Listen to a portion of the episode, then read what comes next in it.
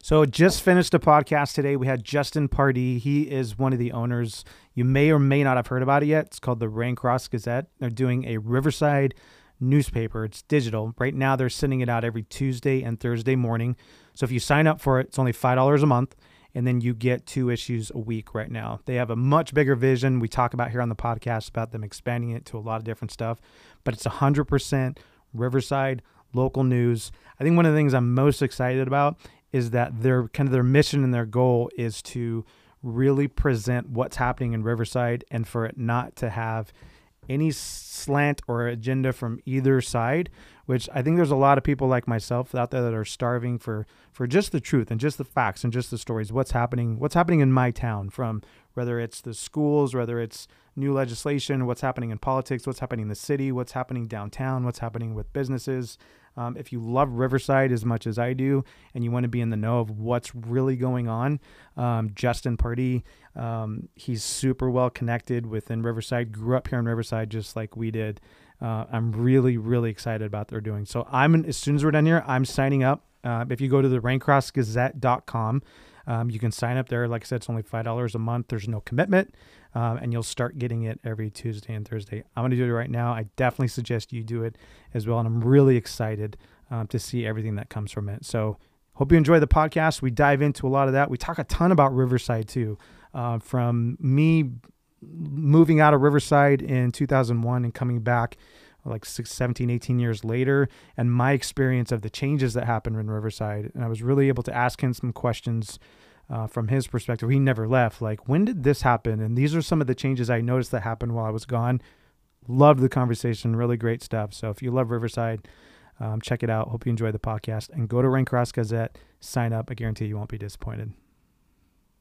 This is the Create Podcast. Can I take that? Yeah, yeah. So okay, so so how how'd you get into real estate stuff? So we um Sorry, I'm like a curious person. No, no, yeah, that's that's that's what this is all about. So yeah, so we we had done. My wife's been a photographer for 50, 20 years. Forever. Okay, yeah, yeah. Um, and I owned a couple different businesses. We had a franchise, Cold Stone Creamery. Oh yeah. Franchise, and then the 2008 people didn't want to pay ten dollars for ice cream anymore. Yeah, yeah. And so we shut those down, and we were looking to do something together to use um, I love I love the creative process of building and creating stuff. Mm-hmm, so like, mm-hmm. let's create a new business. Let's do something that will utilize your photography and something that we do together. And so we started doing local magazines for affluent neighborhoods. When you were out there? Yeah, in North oh, Carolina. Okay. Kind of like Riverside Living Magazine. You mm-hmm. that? Okay. Yep, yep. But we would just isolate it to a specific neighborhood. Mm-hmm. So some of the neighborhoods we only sent to like 500 homes. Yeah, that's what Riverside Living Mag. Well, they probably send to like probably 10,000 at most. Yeah. But yeah, yeah. Yeah. So we would have like, there aren't any neighborhoods really in Riverside. Like in Raleigh, where we were, yeah, it was a great place to do it because like there was a neighborhood called Wakefield, had uh-huh. basically a wall around it. Yeah, and you knew you lived in Wakefield, mm-hmm. and you drive five miles, and there's the Heritage neighborhood. Uh-huh. So they were very well defined, and it was really easy to do. Yeah, and they were the most affluent neighborhoods, and uh-huh. so and basically the same thing we're doing now is it's just with residents in the neighborhood. So each month we would get three or four families and we'd do like an athlete of the month and a pet of the month and yeah, family yeah. of the month. Okay. And just do very intimate. My wife and I, she would do a photo shoot with the family. Yeah, that's critical. Lay it out very professionally. Uh-huh. Um, and then you had all these roofers and plumbers and dentists and financial advisors that are trying desperately to get to those affluent homeowners. And um, where direct mail pieces typically go from the mailbox to the trash um, because ours was all about them and Mm-hmm. It was old, their neighbor's kid was featured. Yeah, totally. Um, so at one point we had four of those, four different neighborhoods oh, that rad. we were we were doing, and then I was on the leadership team for the. We partnered with a publishing company, so I was working f- with them and for them, and then we owned our own, and then and then they were testing um, to basically do the same concept for um, real estate community. So at that point, by then, this was four years ago, they had probably 950 neighborhoods all over the U.S. that they did that for, um, and they were wanting to test it for real estate agents. Um, basically, take the same concept. So we launched the second one in Raleigh, mm-hmm. um, and we we sold all our neighborhood magazines um, and went full, full. no way. Full, okay. Yeah, went full time into that, and then um, helped them develop that. And so I was the head of product development. I was the national trainer for that product. Oh, cool. So over the from there we went about two years and we launched almost a hundred of those all over the U.S. So And they're all called Real Producer. yes, there's a San Diego Real Producers, Oh. Empire Real Producers. So we Nice. they've when we started it wasn't a franchise. They've since have franchised it. So technically we own the franchise for Mhm. Inland Empire. Um, so yes, that's our So what brought you back to this way? The magazine or the opportunity or just to come back. Yeah. Like when I left, how come you came to Redlands? we live in Riverside. Oh, you do. Yeah, we we both grew up in Riverside. What are you working in here for then? Uh, I- so, side note, I Yeah. always, uh, I'm Justin, by the way. What was your name again? Antonio. Antonio. So I always joke because I'm like born and raised, blah, blah, blah. Whenever I say I was, if I'm talking to other people who are like diehard Riversiders, Yeah. I'll always be like, um, excuse my language, Redlands. yeah. Um, and yeah, I, because I, well, I like Redlands a lot, actually. We have some really great clients out here. yeah. But I freaking hate how much people love Redlands compared to Riverside. And I'm like, yeah, if we were a tiny ass little city who Yeah. um, could ship our homeless people out um, via the police and drop them off in downtown Riverside, It'd be different. uh, Yeah. we could be a lot more like Redlands. But Yeah. we're not a tiny. Yeah. Anyways. Yeah. Sorry. So why you? What, what's your business in Redlands for? This is just where our office and studio is, and we were. I was using the co-working space, you know, Mind and Mill, Uh-huh. downtown Riverside. So I was using co-working space. Excuse your We language. Just, yeah, we had just moved back, and uh, um, I just needed a space like this because we Mhm. were wanting to get the podcast off the ground. Gotcha. And um, I'm usually I don't spend much time in the office, but I need needed a Oh, place, and okay. like co-working and mind uh, co-working and Starbucks just doesn't work Yeah. Yeah. for me. Yeah. Yeah. Totally. So I was trying to find something. I was looking Riverside. I was Mhm. that's where I wanted to be. I just couldn't find anything Yeah. That worked. Mm-hmm. And so I'm like, well, let me look. I don't want to go outside of Riverside. Mm-hmm. We featured a lot of real estate agents in Riverside. So at Mhm. the time, we were here like almost every week. Like the first six months, we had a lot of Redlands real estate agents. And I saw this, and I just couldn't pass it up. And I'm like, Redlands is cool, and Mm-hmm. I can get out of Riverside Yeah, a yeah, couple days yeah. a week. So, so yeah. Right. But yeah, but we grew up, grew up in Riverside. We went to North. My wife and I we Oh, met, okay. we met at North High School, and really that's what When brought did you graduate? '94. Oh, you're not that much older than me. Yeah. Okay. When- I graduated 2000. Okay, My cool. wife was 99 from Poly, but I went to Woodcrest. Okay, So. I won't hold that against. Yeah, She yeah. probably You got a Bible verse or something on your arm right there in the Yeah. in the Greek. So um, we, Ephesians one three. okay, there you go. uh, yeah, yeah, yeah. I went to Woodcrest. So where do you guys live now? Um, Canyon Crest. I Oh, uh-huh. I grew up in Mission Grove. Like, oh, uh huh. when it was Via Vista, Canyon Crest Drive, Alessandro. What part of Canyon Crest? Um, I grew up. We had a house on Via Vista, and then they we up um, um, up Canyon Crest, Wilding. You know, over by Taft Oh yeah, yeah. Elementary. Yeah. Uh-huh. Up there, that's where I grew up. Got you. But we, uh, I left to go to school in North Carolina in 2001, Uh-huh. and I was like, all right, I'm gonna go to school for four years. I'm gonna come back, and then life happened, and Yeah. I started my senior of school. I started a business and married and kids, and it was like 20 years later. I'm like, I want to go back Mm-hmm. back home, and so we uh, had a small window where we knew that we could start here, come Mhm. here and start the magazine. Mm-hmm. So it's just talking to my wife, like, now is the time. How long like, you been back? Mm, year and a half. Oh no way. Yeah, Oh rad. yeah. So f- for me, it was like it never stopped being home. Like my brother lives in Riverside, my parents are in Corona. Got you. Um, you live off Via Vista still? Um, oh, we're over by the kind of by the town center, that area. Yeah, yeah, Crest, okay. yeah. I uh we ju- I grew up in the wood streets my whole life. You know where the baseball fields are by the Yep. hospital? That's where I- Yeah. my backyard was. Those baseball fields, like roop, roop, Okay. um, like right by RCC. And then we moved, or my wife grew up two blocks from there. And then um, I now live in Victoria Woods, like right across the street from Poly, in between Poly High School and the Country Club. So, where'd you get that coffee, That's by the way? that's a great area. At Molino, sorry. Oh, Molinos. No, I was no, gonna. I was they, gonna. um, well, I was like, I know Augie's is not existing anymore, and then I had Molinos at downtown Riverside this morning. yeah, I love coffee. I always have at least one a day. But like my dessert thing, like my is chai tea. So I've gotten them all of those. Have the best chai tea I've ever I had five coffes so far today. If you can tell, like that's why I came rolling in here hot. So we, I had a, a four-hour-long Zoom meeting for the Riverside Chamber of Commerce, Yeah. And then I jumped straight out of that into another member or into another Zoom with um, uh, down Ward One council member in Redlands or Riverside. Yeah. Um, so, and I just, I literally walked into the office this morning with three coffees, Um, and then uh, we had one like 10 minute bathroom break, and I ran from my office down to Molino's, got an ice latte, and then I did that again um, at the end of the. So I'm like wired up right now. Yeah. No, it's good. All right, sorry, I'm, I'm super inquisitive, and that's what. Are you No. from Redlands? No. No. Yeah, but I live in Riverside. You do live I in went to UCR. Yeah. Oh, you did? Yeah. Okay, all right, cool, man. What's your name again? Antonio. Antonio. Dang Yeah. Sorry, I suck. Yeah, and you are? Do you run the media empire? Is that the uh, Pretty much. the, the uh, Yeah. Yeah. got you? He's the man. got you. So when you what did you study at UCR? Film. Film? Yeah. Oh, rad. Okay, cool, dude. Mhm. I was a film student at RCC, and then I was like, ah, I don't know if I can make this work. So then, anyways, I went to Cal. I graduated Cal State San Bernardino. Oh, you did? Ow! I'm all, I feel like I, every time I said Cal State San Bernardino, I've howled like a coyote. Yeah. That's where my wife went. She, Oh, she did? She loved it. Yeah. Like, Honestly, Yeah. okay, I I freaking loved RCC. I went there for three years. My dad was faculty there as well, and Yeah. then um, I freaking loved it so much. Then I went to Cal State Bernardino, Cal State San Bernardino. I was like, dude, I freaking love it here too. I loved, I loved it. So yeah.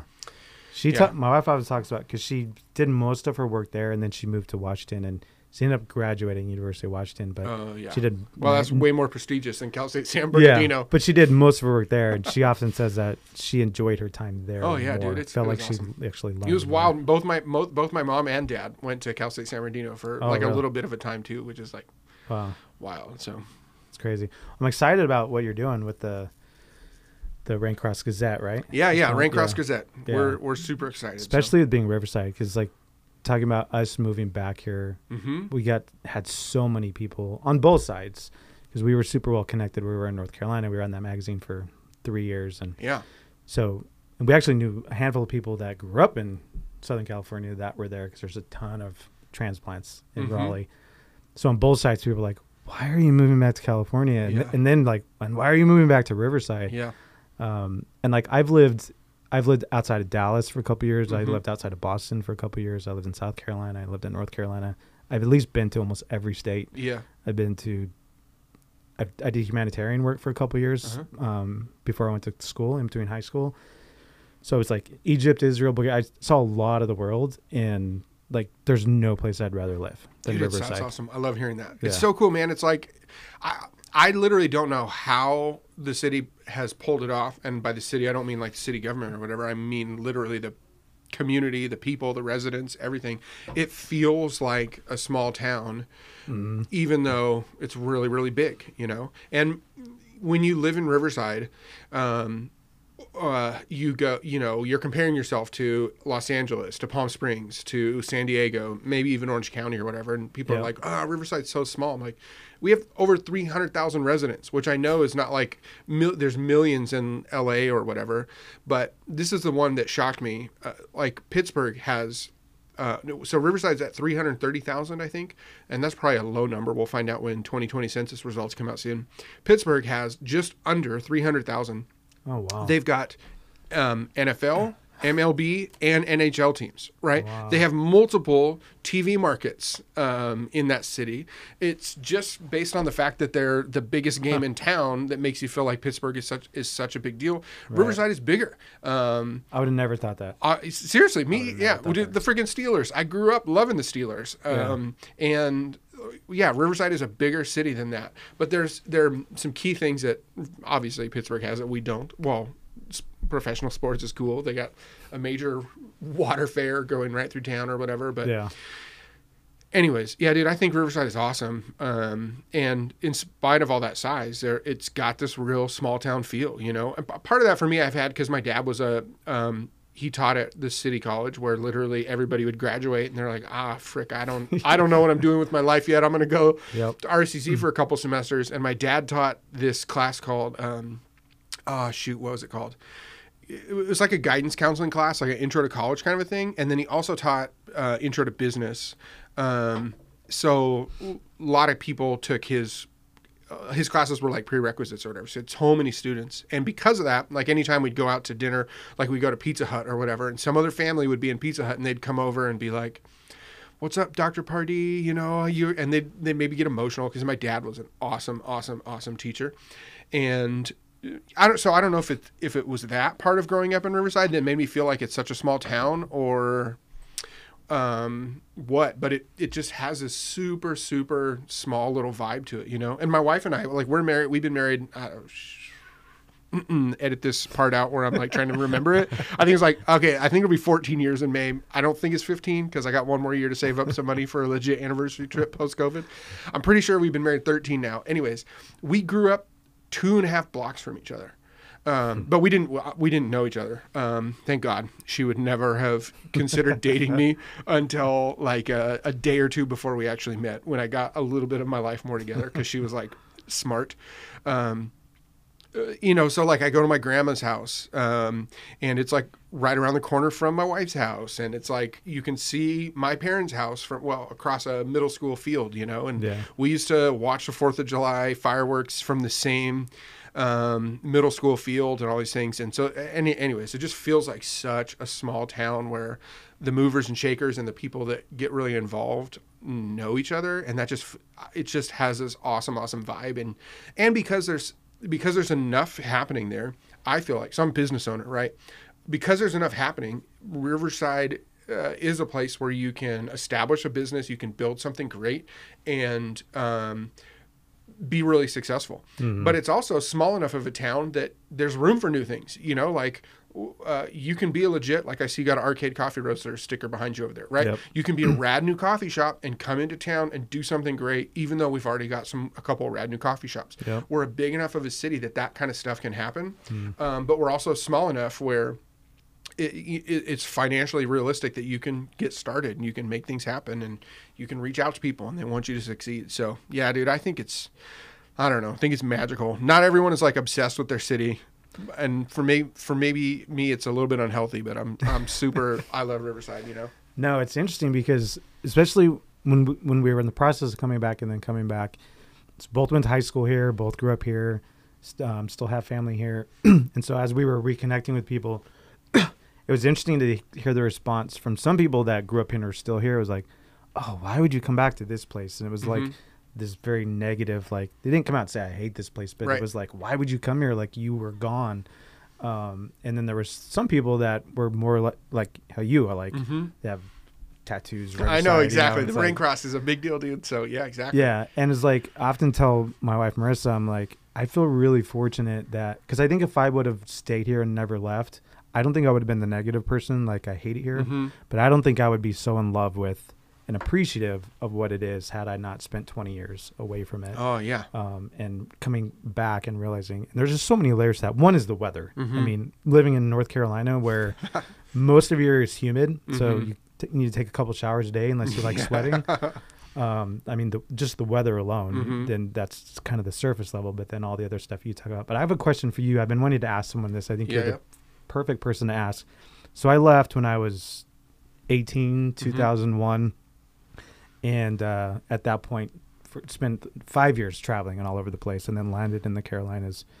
So although I had come back to visit over the years, I'd never, I didn't live here, and so coming back a year and a half ago, I don't know how much of it was I didn't notice before, like the pride of Riverside and the rain crosses everywhere, and like Mhm. I was like, did I just not notice that before, or did something happen over the last twenty years where it changed? Man, that's such a good question. Uh, that's a really good question. because it Um, was drastic in my in my mind. In my mind, so it was like that did not exist. So Yes. how much of it was it changed, and how much was that I just didn't notice it because I was a kid? Okay, I think. Um, dang, dude, I'm just looking at your books. Sorry, I'm like a bit like that dog in the movie Up, where it's like squirrel. Squirrel. You got okay. Any dude who's got E Myth Mastery sitting on top of Shoe Knight, uh, Shoe Dog from Phil Knight, I'm like, okay, I should know this guy. I can trust.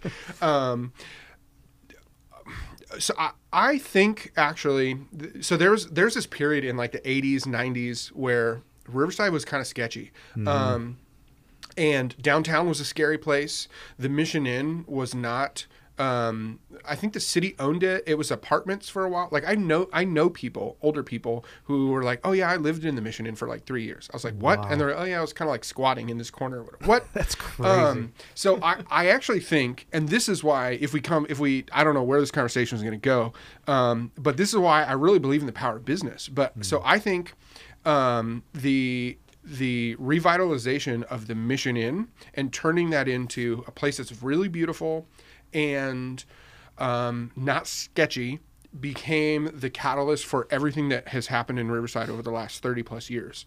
And honestly, maybe it's even less than that, the 20 so years, right? Because, um, so uh, I've been paying a lot of attention to like urban planning podcasts and all those kind of things. And a lot of people talk about, you know, like as the downtown goes, the city goes. Yeah. So like the downtown area of Riverside, I think, the, I think the, intentional investment that happened in Mission Inn, um, and the Roberts family came in um, and made that like a really cool place. I think that was the first thing that needed to happen because it really cleaned up downtown. Um, you know, so like we were talking about the rain cross, which is what people have tattooed and everything.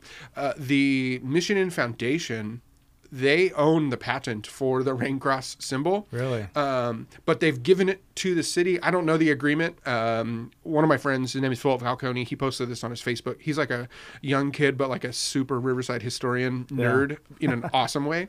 Um, if you hear this, Philip, you, you know I meant that as a compliment. He was he posted the the original patent or whatever, Okay. but it's shared with the city, so the city can have the use the rain cross as the logo and symbol at no cost.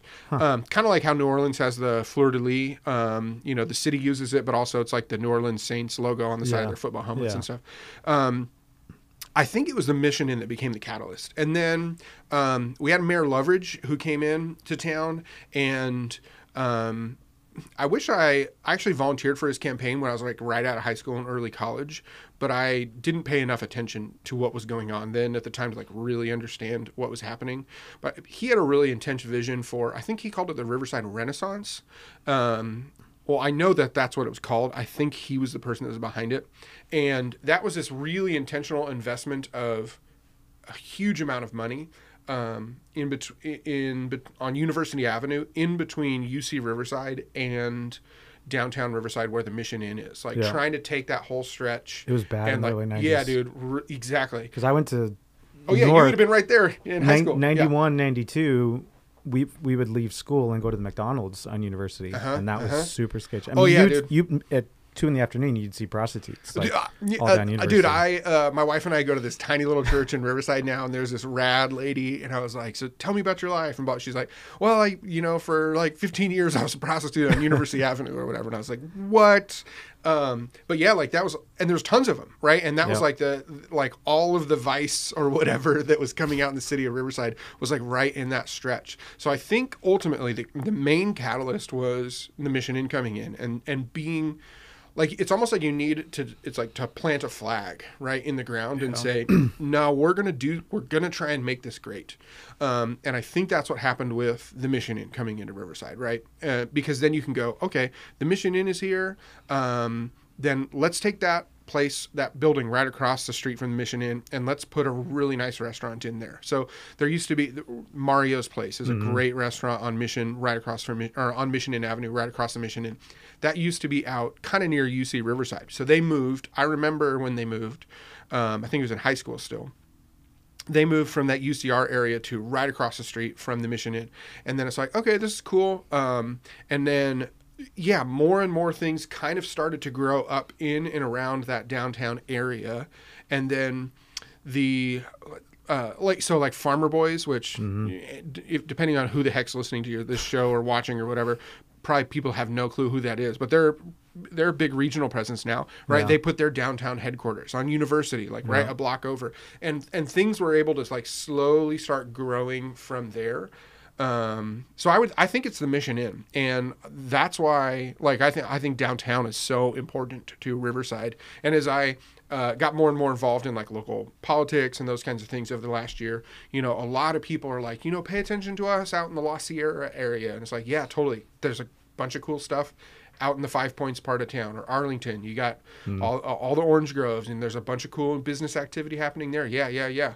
The thing that really has made Riverside um, uh, thrive as a community that's got cool things like great restaurants like the Salted Pig um, or the new lobby that's downtown or great bars, right? That all came, I think, out and around of the Mission Inn. And as the Mission Inn became more of a destination, they started doing the Festival of Lights. And um, obviously, 2020 was different because of COVID, but the end of. Um, every single year is like millions of dollars of tourist money comes into the city of Riverside. So my friends and I, are my business partners and I, we opened an axe throwing venue downtown Riverside. I saw that. That was okay. you. Yeah, yeah. So we opened that. was in there, right? Yeah, yeah. They had a they had a coffee Yeah. pop up in there. I saw so we opened that up in the Festival of Lights two years ago, and we made a good chunk of change. But more importantly, I learned a lot because I was actually right. I'm a bearded.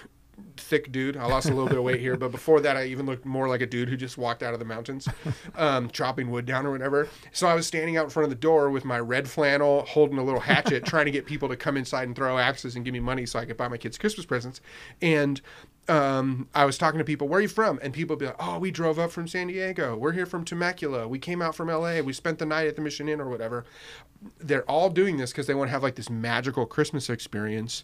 And um, over time, the investment that happened in the Mission Inn created this destination. We've got to go to it. Almost like, you know, Anaheim. What the heck kind of a city would it be if Dis- if Walt Disney didn't say like this is where I'm going to put That's this true, theme yeah. park? You know what I mean? Like Yeah. it would just be a tiny little city. Um, like all the other tiny little cities in between uh, the Inland Empire and Los Angeles. Like, Yeah. what the heck is going on in Montrose? Like, I don't, I don't know. You know, like it's a city. Like, no offense if you grew up there or lived there, but there's like Yeah. all these cities in Southern California. Anaheim would be no different if it weren't for the fact that like some major business Yeah. um, planted there. So yeah, I think that was a big catalyst. And then even when you talk about Raincross Pride, um, cleaning up downtown where we have these old rain crosses on the light posts and those kinds of things, just intentionally investing in that area. And that's why I think you know like a lot of people are like big business, rah, you know, like that's part of why society is failing is because of capitalistic greed and all these things. And I think there's some truths to that.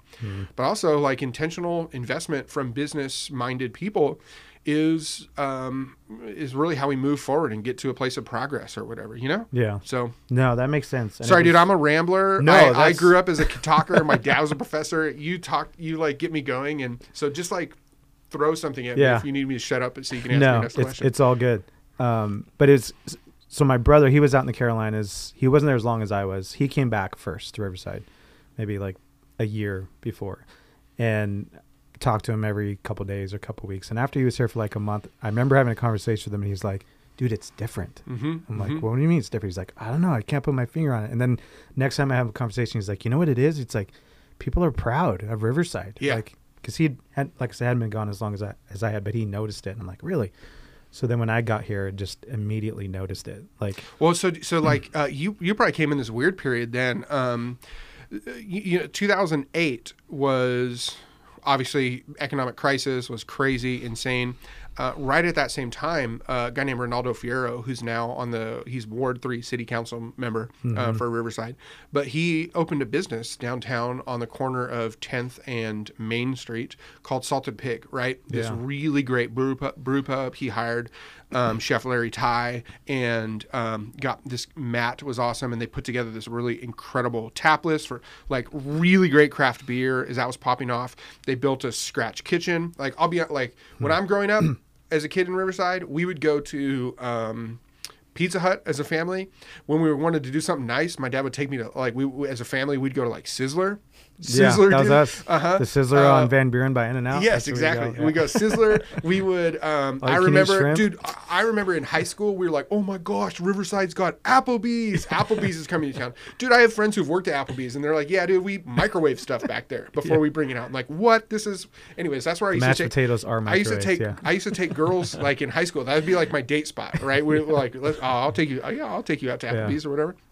Um, but then in that 2008 era, like I think uh, I love Ronaldo. I'm so grateful for what he did with the investment that he had. And his he, what's so cool about him is he's standing on the shoulders of his dad, who had built a really cool business um, in Riverside as like a food service provider or whatever, produce and stuff like that. Yeah. Um, so he opened Salted Pig, and they're like, we're we're not doing. Mi- not only are we not doing microwaves in the back, like we're not pulling ketchup out of a bottle or getting it from a big food food service provider. Like we're gonna get to work freaking early in the morning, and we're gonna make our own ketchups. You know, Yeah. we're making our own. We were cutting our potatoes for the fries. We're making our own ranch dressings and and all that stuff, like a total scratch kitchen.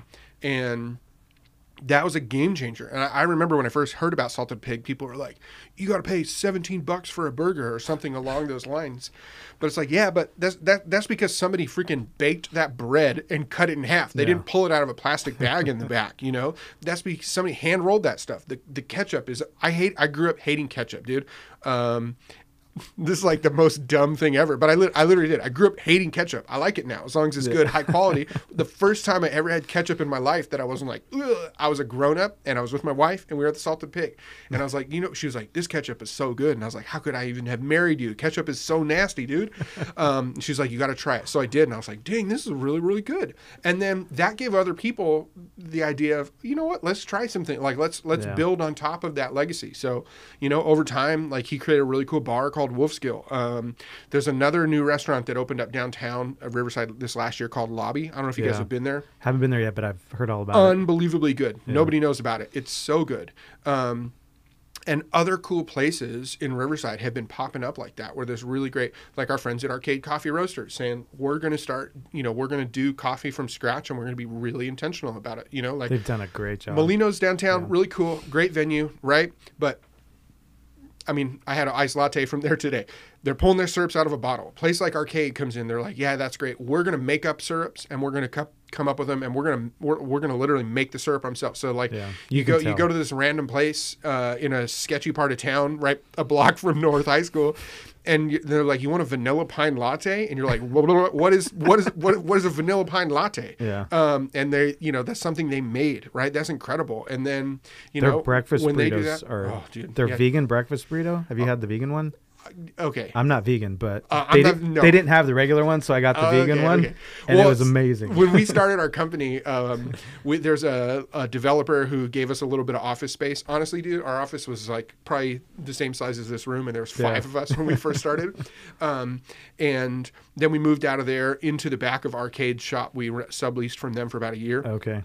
And that was the year where they did not have their brisket brekkie burrito. And I was like, what is this garbage? I got to be eating the tofu or whatever it was. But yeah, dude, their, their stuff is just absolutely incredible. The grits even. And then other places like popped up. Now my new favorite place, coffee shop, just because I moved and my commute's a little bit different. There's a place called Condren, which is right by the Riverside Plaza, across from. I don't know if you know where the post office is by the plaza. Uh-huh. Yeah. Condren Coffee. It used to be a gun shop. They had this big old sign on the top. I've that says, seen "We it. buy I've guns." by, yeah. Oh, dude, it's, It's so good. good, so good. Yeah, really, really good.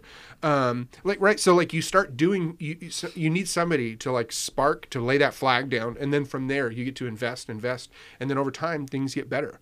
Um, you know, eventually the Fox Theater, like the Fox Theater, had its rehab, um, and now there can be like Jerry Seinfeld came to Riverside like a couple years ago. You know what I mean? Yeah. Um, and then you can have a big you can have a big act like that who will perform at the Fox Theater and then go give him the presidential suite at the Mission Inn because he's a big deal celebrity or whatever. Like I'm sure that's the room that he's getting. Um, that all that stuff is like it's like a snowball effect of like slow and continual investment in the city that creators like this this show about creators right? You need somebody who's going to go first who's going to plant a stake and is going to like say i don't care what it is. I'm i'm i'm going to commit to this going to make it happen. When they do that they start to have a little bit of success and then it's like those sharks they can smell the blood in the water right? Your other creators who maybe wanted to but didn't have uh, the same risk willingness that the first creators would have. Um, or maybe it's not the same risk willingness. Maybe honestly i don't even know. I I, I, I gotta look into like what's Duane Roberts, the guy that owns the Mission Inn. How how rich was he before the Mission Inn? Probably real rich. I don't know. I, Yeah. I'm gonna I'm gonna write that down. Okay, I mean do some research um, before the show. So so maybe for him it wasn't about rich. Maybe he just had so much extra capacity to come in and invest. Um, but then all that stuff builds and builds. And so uh, my office is downtown, right next to City Hall, where the Martin Luther King Jr. statue is. There's one other office in our building because it's mixed use retail on the ground floor and then apartments above us. Yeah. That guy, he's a developer. Or the other guy who has an office in our space, he's a developer. His name's Andrew Walker, and he grew up in Riverside. I think he went to Arlington, or maybe he went to North. I can't remember. But his dad had a business, or his grandpa had a business downtown. So he used to grow up loving downtown mm. Riverside, and he just made a commitment like i'm going to be here in riverside. I'm going to stay here and i'm going to grow over time. And he was a civil engineer and leveraged and built his skills up and now he's doing really incredible development projects right? Helped the um the, you know we got a nice really nice new hampton inn that's downtown uh, two blocks from the food lab by the fox right? Yeah, he made that nice. project happen. There's a new thing coming uh, you know it's still like in the entitlements like working it all out with the city phase but it's called riverside live and it's or riverside alive and it's um, at the end of main street down by the convention center. They're going to expand on the convention center do a new 14 uh, story business building put this outdoor covered um, skating rink uh, Oh, really? area and there's going to be awesome. Um, and that's him right? And here's what that was. Like he's a riverside guy kid who grew up here loved it and then just kind of made a commitment like i'm gonna keep continuing pouring back into this city or you know i, I i'm obsessed with patricia lock dawson who's the new mayor of riverside as of november 2020 and you know she grew up here in the greenbelt off victoria avenue. And she, i think she has four brothers and sisters and all of them kind of went to college and then left to go pursue opportunities. And she's Yeah. like she left for a little bit to be a park ranger and stuff but came back to Riverside. And then as she started to have a family, she's like, I would like my girls to stay here, you know? So she said, What do I need to do to make Riverside a place where they stay? Well, it needs to have more affordable housing, it needs to have uh, a better quality of life, which cool things to do, it needs to have better job opportunities, all those things. And, anyways, creators make it happen. And there's like a trickle down or a snowball effect, I think, of once you get some momentum going with creation, it's easier for other people to jump on board and create and do new things, you know? So for sure. yeah. And that, that's a, that's really the kind of vision behind this podcast Mm-hmm. is to, like for me personally, I get most excited, like I said before, about the creative and process of building and creating something. Like, and it's funny, my wife and I a few years ago we had been married for a while, and she we had a conversation, and she's like, I finally figured out kind of like what's been the problem. Not that it was a big problem. Yeah. She's like, you get to like three quarters of the way, and you've already done all of your Your you know, part, yeah. your part in it, and you're on to the next thing. And I'm like, what are we doing? So Mhm. it's almost been somewhat to our detriment at times. Is like I love that process so much. So we were thinking about doing a podcast. I'm like, I want to hear other people's stories of Mm. like, what did you create? What did you build? How did you do it? Why? What was the process? Because not only do I love doing that, but I love hearing other people's. And because I, for me, it's been so many things that I've done, or even an idea. Like I very rarely have an idea that's unique or Mhm, original. mhm. I, I mean, there's only so many things we can do at this point in the world. Everything It's is like- a remix, dude. yeah, everything's a remix. So it's like I'll see something, I'm like, oh, like that's amazing. But if you do it like this, or you do Mhm. this to it, and you add this to it, so so really with this podcast, wanting it to be focusing on Inland Empire. Most people are from Riverside and Yeah, Redlands yeah. because that's where we're connected right now. But but yeah, that's the vision. Because like you said, it it that's the spark that will inspire the next person to do that. That's going to affect that. Totally, dude. And, and being gone for like 20 years from Riverside and coming back, it was just amazing to see to see the difference. It's Totally. like not that people were getting a ton of tattoos in the 90s when I was here, but for sure they weren't putting rain crosses I, on I know their- or exactly. Well, you, you know what's so funny? This is this is what. Um, so I've talked about this with with uh, one of my business partners a whole bunch. Like I'm sitting here looking at your hat, right? You got the LA on your head. I'm like, what is it going to take for like that? This is a vision I have 20, 20 years from now. Is like, I don't know if it's going to be the rain cross or R or whatever, but like, how can we get that amount of pride? Because what's so cool, what's so cool about LA is like we're here if we were to get on the freeway right now, it would take us an hour and a half to get to Los Angeles proper. Um, and that's even with like lighter COVID related traffic. You know what I'm saying? Yeah. Like if we were to get on uh, any other time of the year, it take it could take even longer to get to LA proper. But you see LA hats all over the place where we're at because there's this there's this huge sense of pride around that. And what's interesting is like um, Redlands people or Ontario Upland Colton people, they don't have like this Riverside thing, uh, not even though. Riverside County is a part a part of what they're at. And like that's a goal that I have of is figuring out what, what how can Riverside be um, be a source of uh, pride and uh, I don't know, like identification, right, for people who live in, even if they don't live in the city proper, but live in the area. Yeah. Um, so that's that's like a goal that I have. I think it's going to take a lot of work and honestly, maybe a professional sports team. We'll see. Yeah. Um, who, who knows how that's going to work out, but something along those lines to help us grow and build that community around where we're at. And that's honestly one of the things I love about the Los Angeles Dodgers is that like it's literally LA, dude. You know what I'm saying? Like uh, that's that's the logo that you see on people's hats. Like Yeah. they're Dodgers fans. You see the LA. You don't see like the I don't even I should know this because I literally own a brand communication studio. I don't even know aside from LA, like do the Dodgers have a logo? I'm so bad at sports and stuff. There's so a D, I have no. like, oh yeah. yeah, I think I was like they have Yeah. some sort of thing. Like, but uh, that's getting confused in my head with like the Disney D with the Right, line. I don't know what it is. Similar. Yeah, but like this is the one. This is the thing that people roll with. So Yeah. I don't know. We'll see. It would be nice if you Sarah had a football team. I think that would Oh yeah, that could totally. that would do a lot. You know, with their team. um, council member Melendrez, he's Ward two. He just ran for mayor.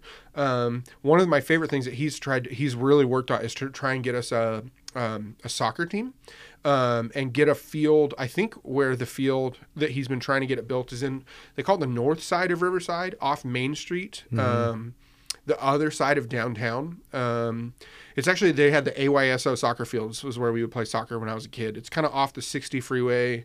we had the uh, main at AYSO Columbia. fields. Yeah, yeah, that's those old ones. I played at those. Yeah, fields, exactly. So I think out there is where is where probably the biggest place where you could build something like that Yeah. would be.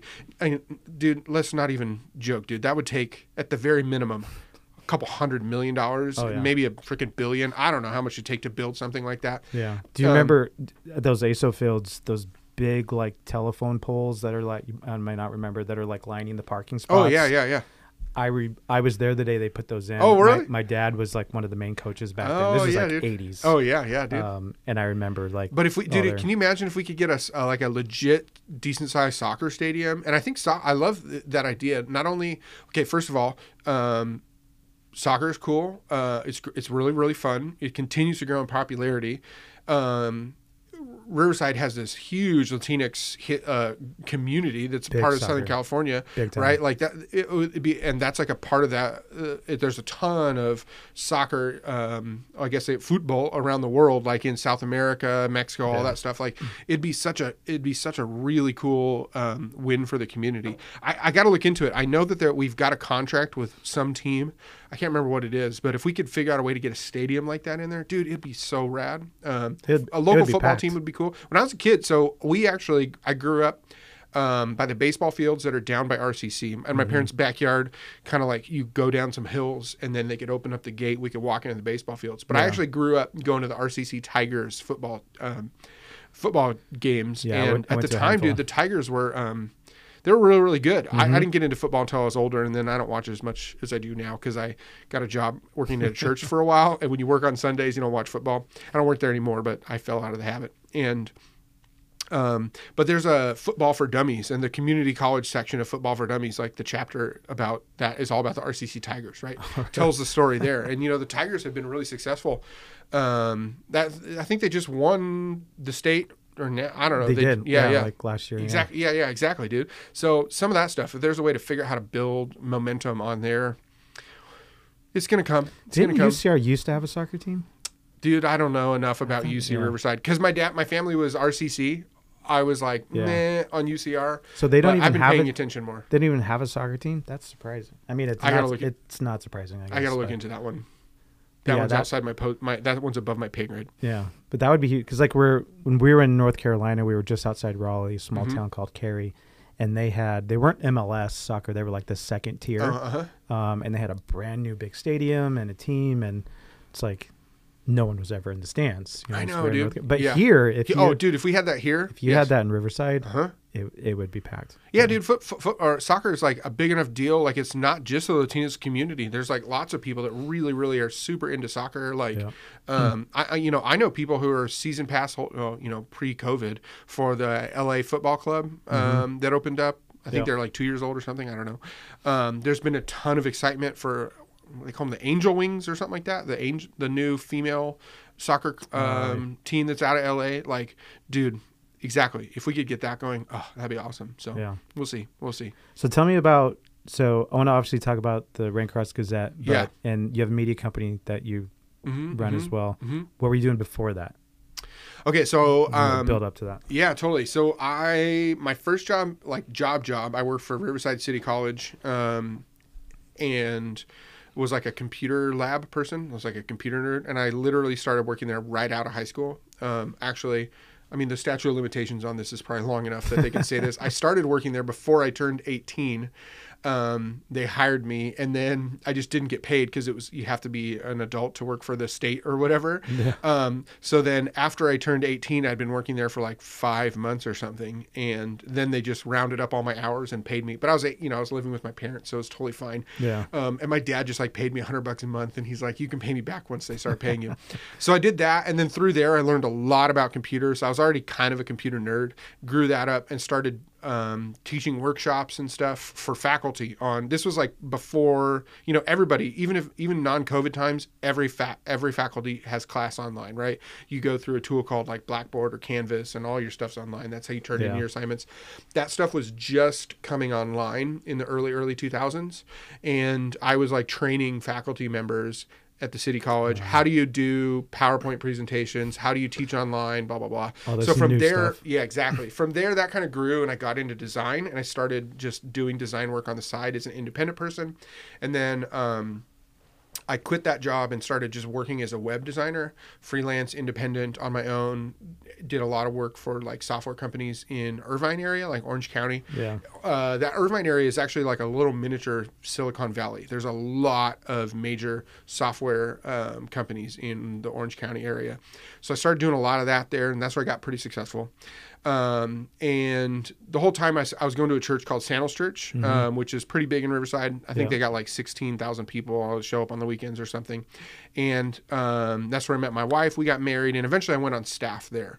Um, and s- ended up being on staff at that church for almost 10 years as the wow. marketing communications director.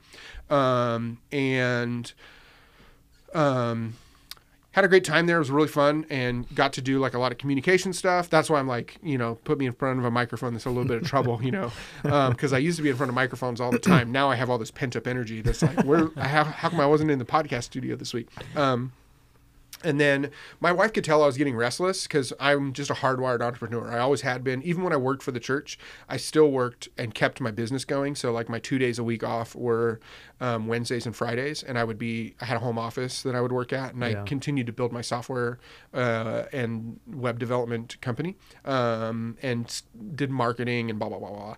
And my my wife could tell several years ago. She was like. Um, so are you gonna you're gonna quit your job and go back to like your your own business? And I, and I was like yeah I think so. This is like one night we're sitting out on the back patio or something I don't know maybe laying, laying in bed can't fall asleep. And she's like are you gonna do that? And I was like yeah I'm pretty sure. And she goes okay I thought so.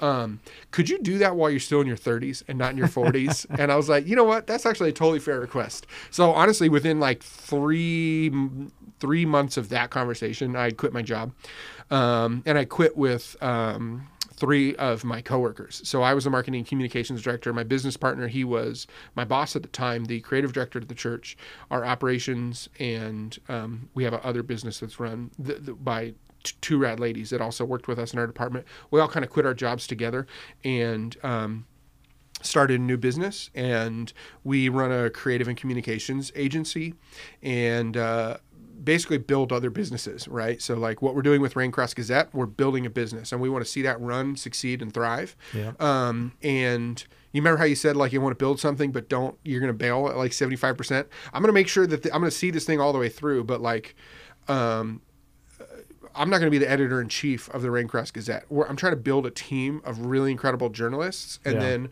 one of them is going to rise to to the top, and they're going to become the editor in chief, and they're going to run this thing and build it, Yeah. and we'll we will manage it and uh, as a business. But that's what we're going to do. We own that. Um, axe throwing place I was talking to you about. Um, that's shut down now because of COVID. Although we're working on some stuff with another great spot downtown uh, that hopefully we can get a permanent venue for that going. Nice. Um, we have so many other businesses that we want to create that we're just like slowing down. But in the meantime, we do communications and creative strategy, design work, brand identity, all that stuff. Um, What's the name of that of your media company? um, currently, we're called Black Roses, but there's going to be a name change coming soon because it's a little bit confusing. Because Black Roses is the company that's going to kind of owns the other companies. We also own another business. So one of my business partners, her name's Maria. She's the president of Legible.org. And Legible does all this creative, strategic communications work that we do just for churches, um, nonprofits, faith-based uh, organizations like that as well. Yeah. And what we try and do there is serve those communities, like the nonprofit communities or whatever, at a um, way lower rate than we do like the business community or whatever, so that we Yeah. can pour into the cool things that That's they're doing for the community. So, kind of our long-term vision is that we're building up um, businesses that fund um, this other business that serves nonprofits, you know, faith-based organizations, stuff Yeah. like that, that Yeah. does some cool things. And um, yeah, so there's a bunch that goes into that. So with, with Black Roses, we do a lot of creative strategy, communication strategy. We love doing like our our uh, wheelhouse, like the place where we're magic, is in this idea of helping create brands that can be a foundation for a business, right? Um, Which is we so go through the, the naming process. We go through, f- for us, we do um, uh, couple different things. We could, we go through this really intentional vision and values um, process that we've my partner co-founder Dex uh, Alexander he's developed. Um, we go through this voice and tone process where we help business owners figure out like what is this thing that you want to do and how do we um, codify that so and and get it documented. So this is how you're going to operate, and then from there, how do you take creative, whether that's design or language or whatever technology and wrap that around so that we can go after your vision. Yeah. That's like we we I don't want to like there's a lot of things that we do like that's that's where we're like really really good. Um so yeah yeah that's kind of that's kind of the whole collection of what i've been doing and what what we do one of those the extensions of what we're doing is the newspaper and we're doing that for a couple reasons one is it's a civic good like i think the people of riverside need really quality local news like there's crazy stuff that people think and believe about what's happening in riverside be, simply because they're uninformed right when there's a vacuum of quality information uh, or, or any information it, it invites misinformation or uh, malinformation or whatever, you know. So I think there's a civic good, like it serves the city by cr- trying to create this thing. There's a communications good, like it can serve our clients. Like, right, if I can build the media empire or whatever, I'm not, empire sounds like I'm like an evil mastermind. You know what I'm saying? That's not what I'm trying to. But if I can build um, the, the the media outlets Right. that that that are the way that Riversiders stay informed, like that serves small businesses. Like I was telling you about the lobby before. Like if you could have heard about the lobby more and more, you would go there, and that business would be doing better, right? Um, so that can serve. Uh, uh, th- that's good for us. Like as we have more clients, we can be like, hey, you know, let it help us. Let us help you build your business, um, do the identity design, et cetera, et cetera. Guess what? We can also run that. We can promote you in these channels. Um, and then the third one is I, I think that there's a uh, business opportunity, financial opportunity there for like local businesses. If we can get um, the residents of Riverside subscribed to this thing and they feel like there's value and um, every single morning they check their email and they want to see what the Raincross Gazette has for them to offer. And then Yeah. in, be- in between two short but really helpful stories, there's an advertisement for, I don't know, uh, Altura Credit Union opening, you know, does something cool new for the residents of Riverside fi- with their financials, or there's a cool new restaurant or whatever. Like, as a local business owner, I think you would want to pay to get your uh, you get your thing in front of the eyes of the people, maybe specifically on the exact day that you want them to see it. You know what I mean? Yeah. Um, so I think there's financial opportunity for businesses as well, and that's kind of what we're trying to build is this thing that serves the city, serves businesses, and kind of goes from there. So right now you guys are doing twice a week, right? Yep. Tuesdays, Thursdays. Yeah, Tuesdays and Thursdays. We got one person that's um she's part-time right now and I'm hoping so getting into news is tricky, dude. Like it's tricky. Um to just ask our insurance agent. Okay, we're we're we're trying to like we're trying to do everything by the books, you know what I'm saying? Like getting you know, get insurance for the new uh, company and all those things. And we're having to, you know, make some changes there.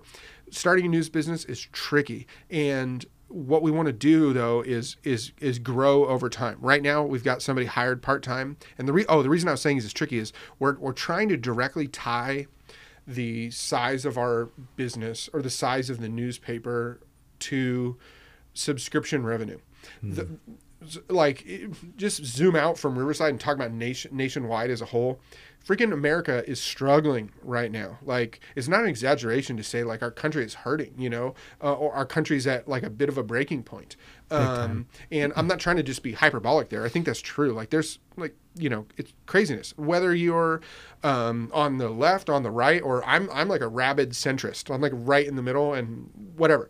There's all kinds of different places you can be politically. It doesn't matter where you are. You can totally acknowledge that that the entire media structure of our country right now is making money off of the fa- off of like enragement, right? And um, you know, help speaking into a bunch of people who are think the way that this news publication does.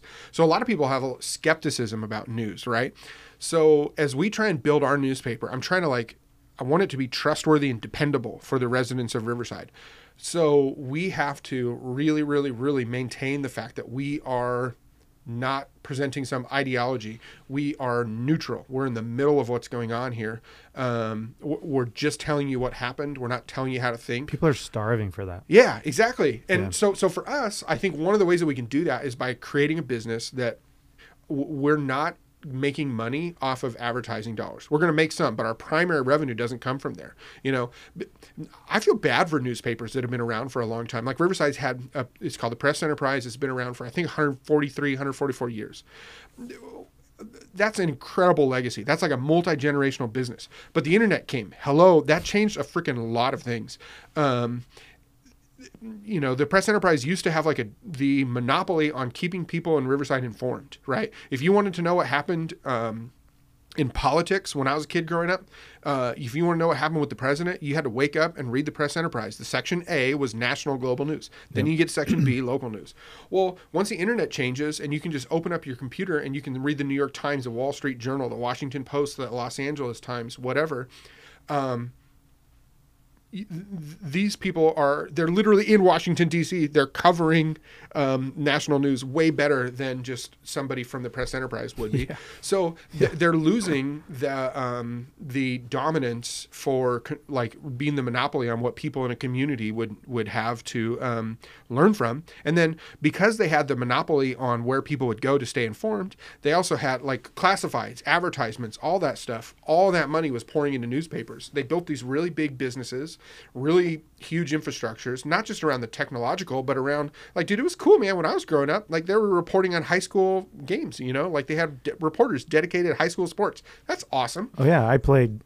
I uh, played soccer and then I played football at North. I was a field goal kicker. Did you guys ever So- get in the press enterprise or whatever? Oh yeah, You know, every every Saturday morning, like I was up to get the paper to see if my like I kicked two field goals. It's like ever how see many your is my name in it? Oh, Exactly, yeah. exactly. Big time. Right. I still So have all of them. Hopefully, we can get, dude. That's rad. Hopefully, we can build up into that momentum. But for us, we're trying to do it based on. We're not going to build this infrastructure based on advertising dollars. So we're not incentivized to try and like get some article that a thousand people are going to click through because it says, you know, like. I don't know something sensational about the mayor or some city council person. Nope, we just want to Im- uh, inform people by presenting really, really, really good news, and then we're going to hire people in accordance to um, the amount of revenue that we have for subscribers. And sorry, you just said you're publishing on Tuesday and Thursdays, and then I talked for like eight minutes. But yeah, so so right now we got one girl. She's awesome. She used to be a student at Cal Baptist University, um, and uh, then she also and she worked at the paper there, the campus paper, and then she worked for another. Uh, they're called the Daily Journal, based out of L.A.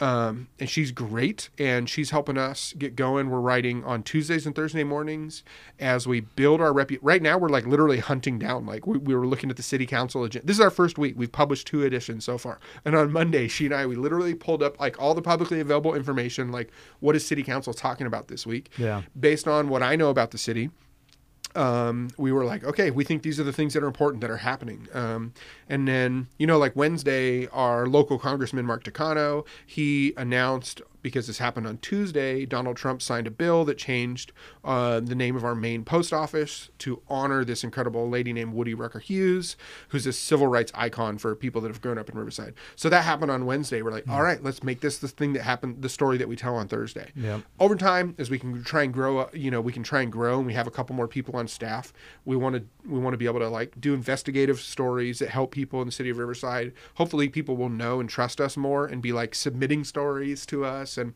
we want to get to a place where we can like pick and choose like what stories are we going to cover and how can we I want to be in this place where we can pick and choose the most important stuff for Riversiders. Whereas, like right now, we're kind of like, you know, trying to dig up the stuff that people will be interested in. Yeah. Um, but we'll get there. Tuesdays and Thursdays. We want to add um, Wednesdays. Well, so we'll probably go Tuesday, Wednesday, Thursday, and but eventually we'll do like probably six days a week, and then um, right now it's email only.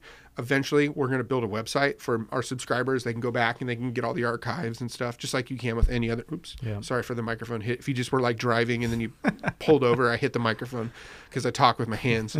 Um, but we're going to do all that really, really slowly because we need to build based on what we can afford so that we don't end up in a really bad financial decision, which would make us, which would increase the likelihood that we would make bad editorial news decisions. So the main, most important thing is that we got to think we're trying to build something that's going to last for 143 years. Um, the way to do that is stay neutral, stay middle, build trust, become the most dependable, reliable source for people who care about what's going on in Riverside, and and build on top of that. So we're going to play a long, long, long game. Yeah, well, it's so smart because I think the quickest way to to compromise your mission and the heart of what you're doing is to overextend yourself and then be forced to do something that goes against your mission or your heart Yeah, because yeah, totally. That's Totally. super smart. And I mean, that's just, I mean, that's what happened to, I feel, honestly, I feel bad for, like, I love the press enterprise. Like, I, I, I grew up kind of being like, maybe I could be a reporter for them someday, you know? Like, Yeah. sadly, they just, they did not adapt and evolve. The leadership didn't understand what was going on. A lot of things changed around them. Um, I mean, I think they could have survived. They could have, like, 10 years ago, they should have said, okay, forget this. Forget trying to do what we've been doing. We need to double down on what we're doing. We're, we're already losing money and we've had to lay off all these people. Like, let's make some real hard decisions and let's whittle our team down and let's stay local and focus on local. And they could have made, they, they could have figured out a way to make that work. They didn't. Um, totally fine. That was their, that was their leadership prerogative. Um, so that's what we're going to do. We're going to stay local. Of you know, we're talking about Inland Empire creators. I've thought like, if this thing is really successful, would it be? Should we cover Redlands? Should we cover? Uh, I don't know. That I think that's an interesting question. But right now, we're like really, really focused on. We want to cover the heck out of what's going on in Riverside. Yeah. And I would, I would love to be in a situation where, like, two years from now, Redlands is like, "Can you guys write stories about us?" And I'd be like, "Nah, eh." And then maybe we can spin up a separate independent one that's like just for Redlands and kind of build and serve the community that way. But yeah, either way, local is going to be the way to go, you know, right? Because the internet is so insane, right? That the amount of information is unlimited, and the most successful any place on the internet is like built around a community, whether that's um, right real estate professionals or whatever niching in on specific community right? There there are major there there are people whose full-time job it is to podcast about Star Wars freaking the Mandalorian. I know this because I listen to every single Mandalorian podcast that is out there and I'm looking for those easter eggs and for all that stuff right? If you can find the community that cares about what you are talking about um, you will you can be successful and you can build a business around that. Okay I think that for us is just going to be local what's happening in Riverside. So no, it's it's perfect. I mean, Riverside. Even if I look at all the places in the Inland Empire, you know, even just based on the conversation we had at the beginning, like that's the best place to do it. And then obviously, with your history and background and passion, I mean, it it I'm I'm excited to. to thanks, man. Yeah, yeah. We And- got the it's the county seat. Like the county is named Riverside. Like cool. That's Yeah. rad, dude. I like that, dude. Palm Springs is awesome. That's my wife and I. We love to go to Palm Springs for vacation. Yeah. Okay, we have four kids, so we can drop them off with the grandparents, and then get in the car, and then like 45 minutes later, we're a whole new world. You know, freaking Aladdin and Jasmine style. It's a whole new world. No Yeah. children anywhere. I love Palm Springs. Palm Springs though, they're in Riverside County. That's right. This is not Palm Springs County. This Right. is Riverside County. Right. Uh, you know, we got the county he- the county headquarters is in is in Riverside City. You know, everything happens there. Um, it's the biggest city. Um, th- I think uh, Ontario has a lot of money because of the airport. Um, but I think it's uh, and then the airport also has um, you know all the infrastructure, shipping and warehouses and stuff. Yeah. But in terms of like revenue and how money moves around, Riverside's a big deal, and I think it can build up and hopefully serve the greater community eventually. But we'll have to get to that. I think the thing I'm that really excites me about what you're doing is that you're the kind of mission behind and approach to like to not obviously have an agenda Mhm. on one side or another, but to really just hey, these are the stories, these are the facts, and to present them, which is hard to find. Mhm. Um, and like Antonio and I were talking before you came in, we're with everything that's happened this week and the Capitol and election and yeah. all this stuff, and and we were having like you said, just being a hardcore down the middle. It's like that's where I am. Like Mhm. if I were to get on Facebook and to just really kind of which I don't do. Like I'm gonna Yeah, put yeah. my belief and and all this stuff, what's going on. I would probably piss off both sides. That's what I do. you know? I, have stopped posting about this stuff on Facebook. That's literally what I do. Yeah. And that's actually how I know I feel pretty good about myself. Is I got people like yelling at me from over here and from other from both ends, being like, ah, blah blah blah. Exactly. Yeah. Um. Yeah. Totally. Totally. Totally. So I it excites me 'cause especially knowing that that's where you're at. Like I totally identify Mhm. with that, and so for me, like a lot of I mean all this stuff going on with Twitter and Facebook Mhm. and censorship and all like Yeah. depending regardless of where your belief is Yeah. in it. Like for me, someone that's in the middle, like.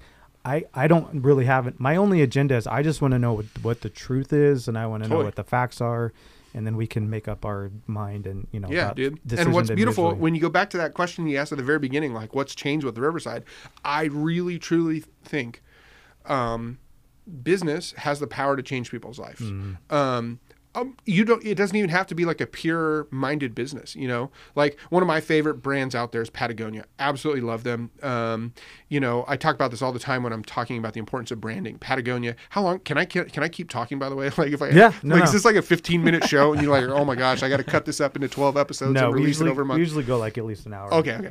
Um, Patagonia is one of my favorite brands out there.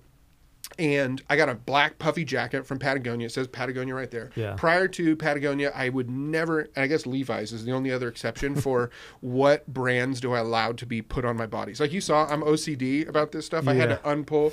You guys have no idea what kind of water bottle I'm drinking, but you know, you know, it's Aquafina. It's the best. Um, so I would never put labels on my body. I just was like not into that at all. Partially Yeah. because I was I was a middle class kid who grew up at a super rich high school. I was at the we were wealthy when I look back now, um, but we were at the very bottom end of the incomes of the high school that I grew up at. And all these kids had way nicer stuff than me. So, anyways, I had this aversion to labels and stuff. As I got way more and more into Patagonia, um, it's like, okay, I bought a black jacket. $279 for this jacket, right? May, may, maybe more. I don't know what it was. I could go get a black puffy jacket at Target and maybe if I got the nicest one Target had, it'd be like $59 or something, Yeah. right? So I'm paying well, way, well over 200 additional dollars for this. Why? A Couple reasons. One, they have us built a brand that Patagonia says we are in business to save our planet. That's what Patagonia stands for. They've got a noble purpose with their business. Um, so, as a consumer, I know two things. All right, they're in business to uh, save the planet. Two things. One, this jacket is probably higher quality than the jacket that I get fifty for fifty nine bucks at um, uh, Target because they want it to last. Um, and then number two is right. It's probably higher quality, but it probably very slim chance it's two hundred twenty dollars worth of higher quality than the Target jacket. You know what I'm saying? It's maybe forty dollars worth of higher quality. Um, what are they doing with all that profit? Well, they reinvest it into the planet, right? Into sustainability efforts and all. That's something I can get. I can get down. I can get behind, right? So they're they're a business that's that I would consider like they're. Um, They've got a clear vision. They've picked a fight. They've said where, and when they picked a fight, like, dude, they literally some of the Patagonia stuff. You look inside the labels, and it says, um, "What vote the vote the bastards out" or something. Like, and it's like because they're they're like didn't that. rabidly against climate change deniers or whatever because Yeah. they're such a global, environmentally focused company. Anyways, they're a company that like I think that what they're doing is noble and good, right? Um, the Mission Inn. I don't. They weren't setting out to save the planet when they started the Mission Inn. They were trying to make some freaking money by taking a dilapidated um, building that had some cool historical character, investing in it, turning it into a hotel, and cha-ching, earn on that. Robert's family has been very successful making money off of that investment, right? They're trying to buy cheap and then make some money. Yeah. Not necessarily the most noble of intentions, but guess what? It's completely changed the community and the environment. It's changed the quality of life. It's given, um, you know, it's created a really great downtown environment and a place for me and my family to go walk at Christmas time in the city that we love and live. It's given me, um, you know, it's created the place where really nice quality restaurants go for us to have date nights, right?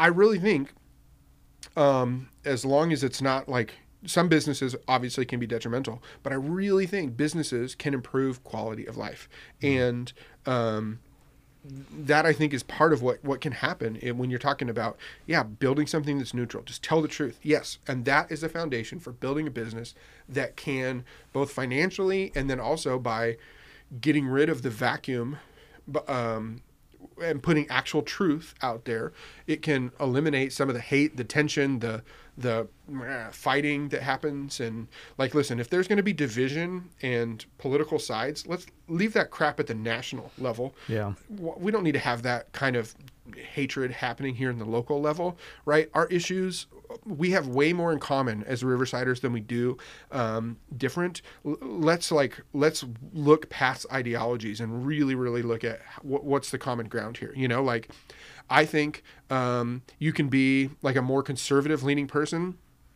and get excited about business development happening in the city of Riverside. Um, and you can be a more liberal leaning person and get excited about those because both of those can create the context for addressing homeless, homelessness in the city. You know what I mean? Like, um, doesn't matter where your ideology comes from. There's actually some middle grounds on issues that are really specifically happening locally that, um, anyway, what I'm trying to say is if we get the truth out there, we eliminate the vacuum because the mm-hmm. vacuum is where all kinds of BS happens. And that's what I'm trying to do is like see if we can get rid of that vacuum of information.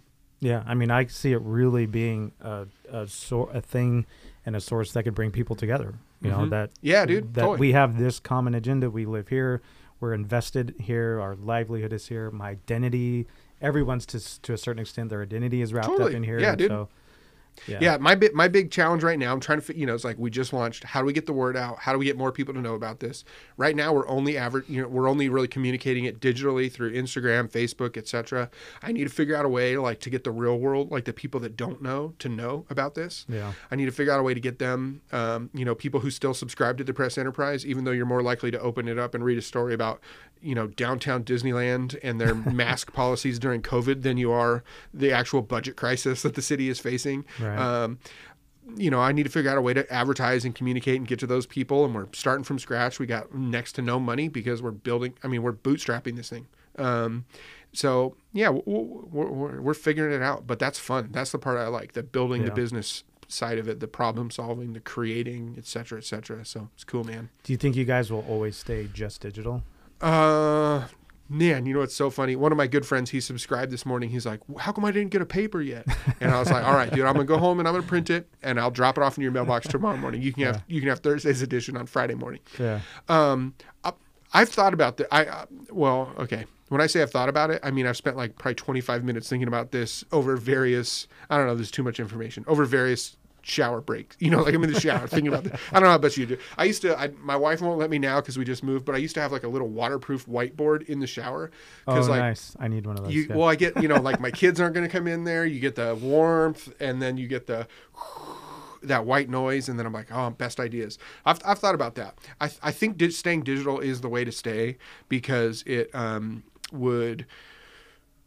It's it's it's the most economical, right? It's scalable. It allows us to be timely. All those kinds of things yeah. um, by the time we could afford to figure out how to like by the time we could think about affording how to be non-digital i think by that point most of the people who would want us to be in the analog world might have died i'm sorry i Yeah. was trying to figure out a nicer way to say that as i was saying it um, That's definitely where we're headed. yeah, So, exactly. yeah. So I, I'm pretty sure we'll always stay digital, um, but I think there's a ton of room to grow inside there, right? Like I Yeah. actually think there's room for podcasts just like this that are a part of the Raincross Gazette Media Network um, that are about Riverside. You know, like maybe there could be one that's specifically focused on education in Riverside.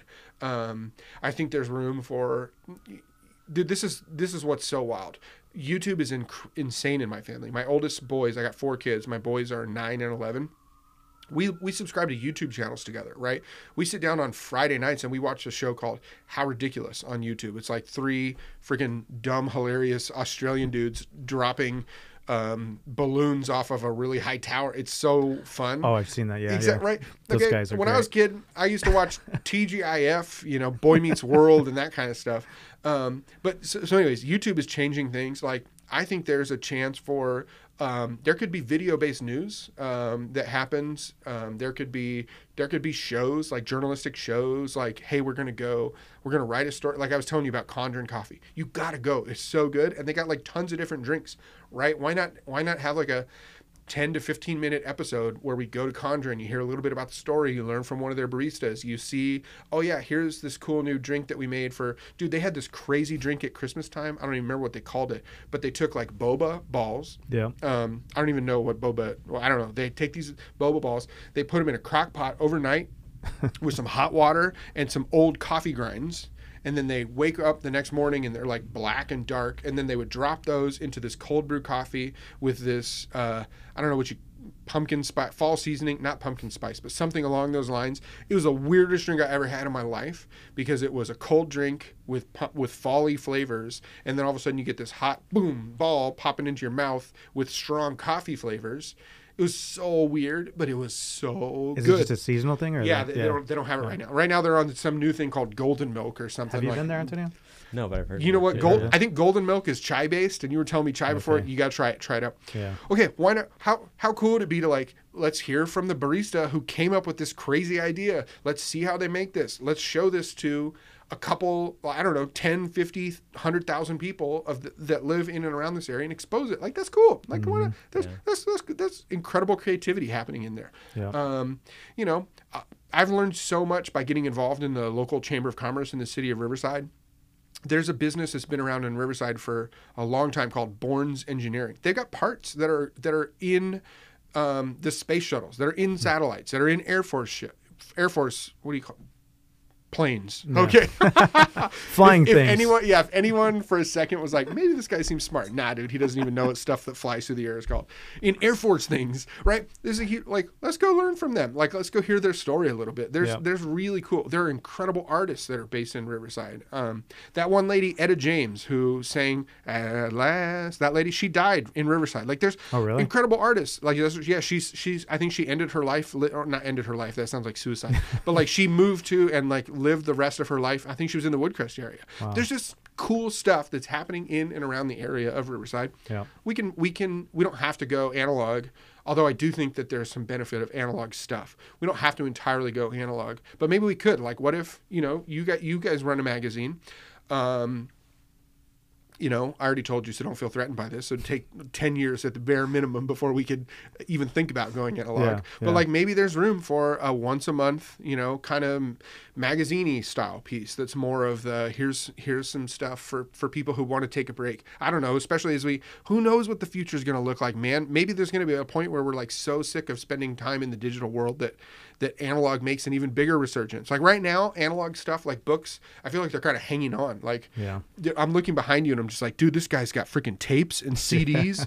I don't know when the last time I saw a CD was. I'll be honest with you. And we got some tapes of freaking Boyz II Men. Oh my gosh, Motown Philly back again is sitting right over there in the corner. Dude, what what what if 15 to 20 years from now, my kids are like, oh. I want to read a book. You know what I'm saying? They don't want to read Yeah. on a freaking tablet or something. And dude, the future is is wild to think about. So, yeah, I think there's room for stuff that could happen in analog, but it's going to have to be tied to the world, to, to, to what makes financial sense and what serves the community. So, Yeah. And the video aspect is just so great. Like you were talking about. So like with this podcast, as we're developing it, um, I just realized this is a video show, huh? yeah. There's a. So Yep. yeah, okay. There's a camera, and then you acknowledge Antonio in the corner. I was like, Yeah. oh, he's. I just thought you were a silent partner over there in the corner, and then you like said his name on the show, and I was like, oh, I could have been no- acknowledging you before. Sorry. It's all right. So we like Euryale Brewery Brewing. They're in oh yeah, yeah, Riverside. yeah. They Um, actually make beers for Glass Ranch. Have yeah. you had theirs? Oh yeah. So we had Glass Ranch on. Um, Oh cool. and then I didn't know that they were doing beer, so that came up, and Mm-hmm. then so then they connected us with Euryale, so we had them on the podcast, and we went out there. They gave us a tour, and Oh, video yeah. because we do a personal vlog as well. Mhm. My wife is normally here, but um, she she couldn't make it today. Fair but we do a we do a vlog that is kind of like about us and the magazine, everything we do. We do a Uh-huh, vlog uh-huh. about it, um, and so we started doing with the podcast to kind of bring more video into it. So we went over to Euryale and they gave us a tour, and and Yeah. then, then we did that as the intro to the podcast. So, Oh, but I think I think there's so much even with, like with what you were talking about with what you're doing and and adding video and podcast. Totally. There's to- there's a ton of opportunity. People, yeah, and I think, and again, all that stuff pours back into uh, supports business, supports the local community. It builds pride, all that kind of stuff, dude. You know, like Um, w- w- my wife and I, we love craft beers, and me a little bit more than her, as you can tell. I'm a, I got thick, and she's real skinny. She she tolerates my craft beer obsession. But we love to like drive down to the Anaheim area or whatever and go to um, the brewery, B R U E R Y, and Bottle Logic. Those are two great breweries we love to go to, and they're close enough. It can be kind of a date afternoon. Yeah. Although you got to stop drinking at the first one long enough before you drive the two miles to the other one. But anyways, like um, you know, these are world-renowned, really incredible breweries. You, guess what? That stuff's happening here in Riverside with Euryale over there off is it Chicago and Spruce, um, and then Route 30, which is based off Indiana. Um, you know, Riverside, dude, we're coming on board. We're coming up. So yeah, I think there's a bunch of stuff going on there, and it's fun to watch these things. You know. Yeah. And who knows? Maybe there's going to be a, maybe maybe my kids. Oh my gosh, you just gave me the best idea in the world ever. Or, um, what if I could what if I could create this big enough media empire that my kids could grow up and their job could be dropping things off high stuff like those Australian dudes. Yeah. And it's just like they're drop. Maybe we would just be dropping things off the UCR bell tower that's there Yeah. in the middle, and that's like comes out on every Friday night and. I'm gonna go home and tell my sons that this is the potential idea I have Yeah. for them, and they'll be like, "Yes, Dad." All they want to do is be YouTube stars. That's their dream. Oh, I know. That's how.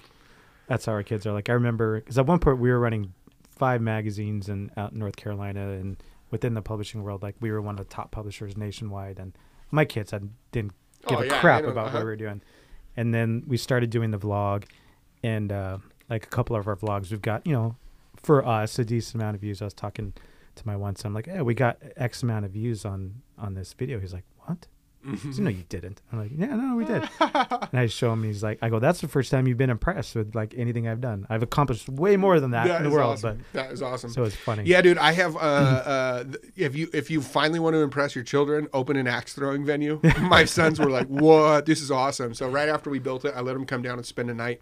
Not, not spend the night, but like spend an evening for hours. They were like throwing axes, and they were like, "This is the coolest thing in the world." I was like, Yeah. "Yeah, dude, your daddy owns this thing. He built this thing. My money paid for this thing." Um, and saying that we have a we don't we don't really so my wife is an artist a painter like that's Yeah. how she makes revenue for the family. Um, but we had a vlog going when she did a more traditional blog. Now she does artist stuff. We have one video where i built a fire pit in the backyard. I, I, i'm in two videos that have over like 200000 views on both of them. Yeah. uh, one of them is at my at that church i used to work at um, type in CrossFit people are crazy on YouTube, uh, and then the other one is just us building a fire pit. And dude, every single day I, I get emails from like two or three new comments on this video, and I don't even pay attention to them anymore because I don't even live at the house where I built there. Yeah. And people are like hating on the fact that I built a fire pit in the middle of a backyard that had wood chips all around it, and I'm like, oh, okay, fine, friggin' fire inspector. I didn't realize that's what I was doing when I was posting this video on YouTube. Yeah. But it's so those two videos alone are like my kids' favorite things in the world because it's like our family uh, has a little has a little bit of success on the internet, dude. They just want to be famous. That's awesome. How old Wow. are your kids? Oh, dude. Okay. Uh, four, six, nine, and eleven. Two girls at the bottom, two boys at the top. It's Okay. awesome. Yeah, dude. And then I'm like a I'm a bit of a chubby. When I used to have hair, it was brown hair, chubby brown hair, and my wife is a skinny blonde. Yeah. And then I got a little mix of that for each of our kids. You know what I'm saying? One of the boys is like me, one of the girls is like me, and then one of each of them is like their mom too. So, Yeah. Yeah, four kids. I'm like you with the ages because like we have six kids and all the You got bir- six kids. yeah all the you are handsome. I can, that makes sense. all the birthdays are like at the end of the year. So like from like June to January, all the birthdays. Oh yes. So like we go through the birthday season and most of them are back to back.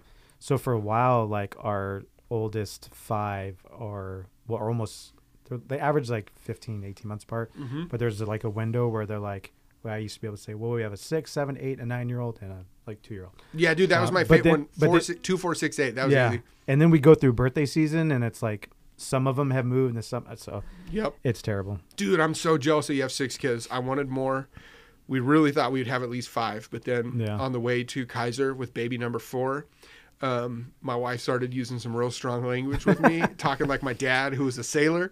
And uh, I was like, okay, I can see that we're not going to be having any more children here. And she was like, you can adopt a baby and all these other things. I was like, okay. So, and then you know what it's like once you've had enough babies, and then my mom's mom was there. Oh, this is going real weird on the podcast here. but we're in there. We had the fourth baby. My mom, my mother in law, and my sister in law show up. At this point, I'm literally just wasting oxygen in the room. It's like, get out of here, dad. Yeah. Um, the baby's fine. So I just like started start wandering the halls of Kaiser, and I was like, "Can I? Where do I go to get a vasectomy or whatever?" and they wouldn't let me. I was like, "Can I just do this while I'm here? My wife's busy." Yeah, like, "I'm not doing anything right now." Like, no, sorry, Yeah. sir. You got to watch some. You got to take a class. You got to go on a waiting list. And I was like, "All right, okay, fine." So. Yeah, we're no no more no more for us. But I'm You're oh, like- dude, I'm jealous. He got six kids. You're like walking down the halls. Where's the vasectomy room, Mike? Can I That's just walk in. dude, and, that was literally what I was doing. I, I found it, and then the office lady was like, "She's probably right." Like I, uh, but she was like, "Are you literally?" I think she probably thought we should give this guy a vasectomy because he's so dumb that he thinks he can just come in here and get one. they're like, we uh, normally don't do this, but come on. Yeah, exactly. but we can, we can. You're so dumb. You should not have any more children. Um, but yeah, I thought I thought it would. I thought it would seem like really good timing. But Yeah. uh, then you know, it, it's very good. My wife was. She was like, "Wait, what? You tried to do what when you left the room?" She's like, "I thought you were getting me coffee and a salad." No, I was trying to get trying to get fixed. You're like, hey, good news. I got you coffee and I got cut. Yeah, exactly. and, and there'll be no more children, and you can be at peace. So, Yeah. yeah, whatever. We try. Yeah, it's uh our oldest is 21 now, which is crazy. Oh, wild. but it's like you go through those different phases of you know it's like we had a bunch of babies and then we had a bunch of uh, toddlers and then a bunch of preteens and teens and Yeah, yeah. now we have a bunch of almost adults Mhm. and that's the weirdest phase for sure Mm. is like 21 and then we have a 20 year old and 18 and 17 and 16, mo- yeah, so- this morning I woke up and I was going to get up and uh, go for a walk, which I've been doing in the mornings, and um, I try and get up out of bed by like four forty-five. But this morning I woke up and my six-year-old daughter was in there snuggling me, um, and she just was like so soft and like in my arms and always there. And I was like, this is nice. And then I was like, I'm just going to literally sit here, lay awake for the next thirty-five minutes and enjoy this because, you know, this is probably the last handful of times that that's going to happen with her and then i'll get a few more of those with my youngest daughter. So Yeah. got, i was like i just need to be present and enjoy this moment of my beautiful sleeping daughter snuggling me because one day she's going to snuggle another dude that's her husband you know what i'm saying? So i want to hug i want to hug her and enjoy her and yeah. Yeah yeah.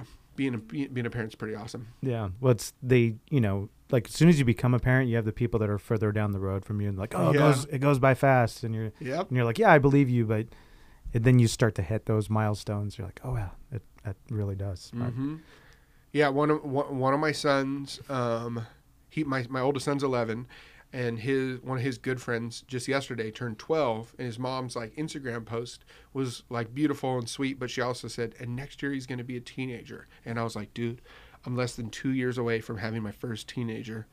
I got to enjoy the heck out of the last few months. You know, this last few little bit where my kid Yeah. is a kid. You know, so Well, I had someone tell me this, and it was so true. And I'm now experiencing the other side of it. So someone told me when I was like at your stage where they were about to become teenagers, said, okay, so your kids are gonna you're gonna go through the teenage phase, and some of them, maybe most of them, maybe all of them, they're it's gonna you're gonna feel like aliens came down and took their brains, like, and they're not themselves. They're just they're they're idiot. Like they're just making decisions that and and at some point they will be revisited and their brains will be inserted back into their heads and they'll be themselves again. And I feel like with we're like at the phase now, like okay, they're they're coming They're back. coming it back. was so true. oh man. But I was glad someone told me that because I was Otherwise, you just feel like a failure for a while. yeah. And it's kind of like now I've looked back. You know how like when you have like a like toddlers. Like I remember one time my oldest, who was probably three or four, he came into my office and he grabbed a bottle of whiteout and he opened it Uh-huh. up and he Mhm. realized it looked like snow. And so it was Is Antonio? Do you know what whiteout is? Okay, just, he's pretty young. We just gotta make sure. That was like an old school reference right Yeah. there. So it's like all over my laptop, all over my Palm Pilot that I had. Like everything is, you know. do, you, do, you- do you know what Palm Pilot is? yeah, It's like early pre-smartphones. Like, yeah, dude. Yes, they were they were horrible little wannabe iPhone, Yeah. tiny little iPads, basically. yeah. It was basically basically a calculator and a calendar. yeah, exactly. Big, and you had to use a iPhone yeah, you had to use a stylus. Yeah. It was like holding three cassettes all at once, and then there's a tiny little black and white screen. Yeah. Um, that was not even as good as a Kindle.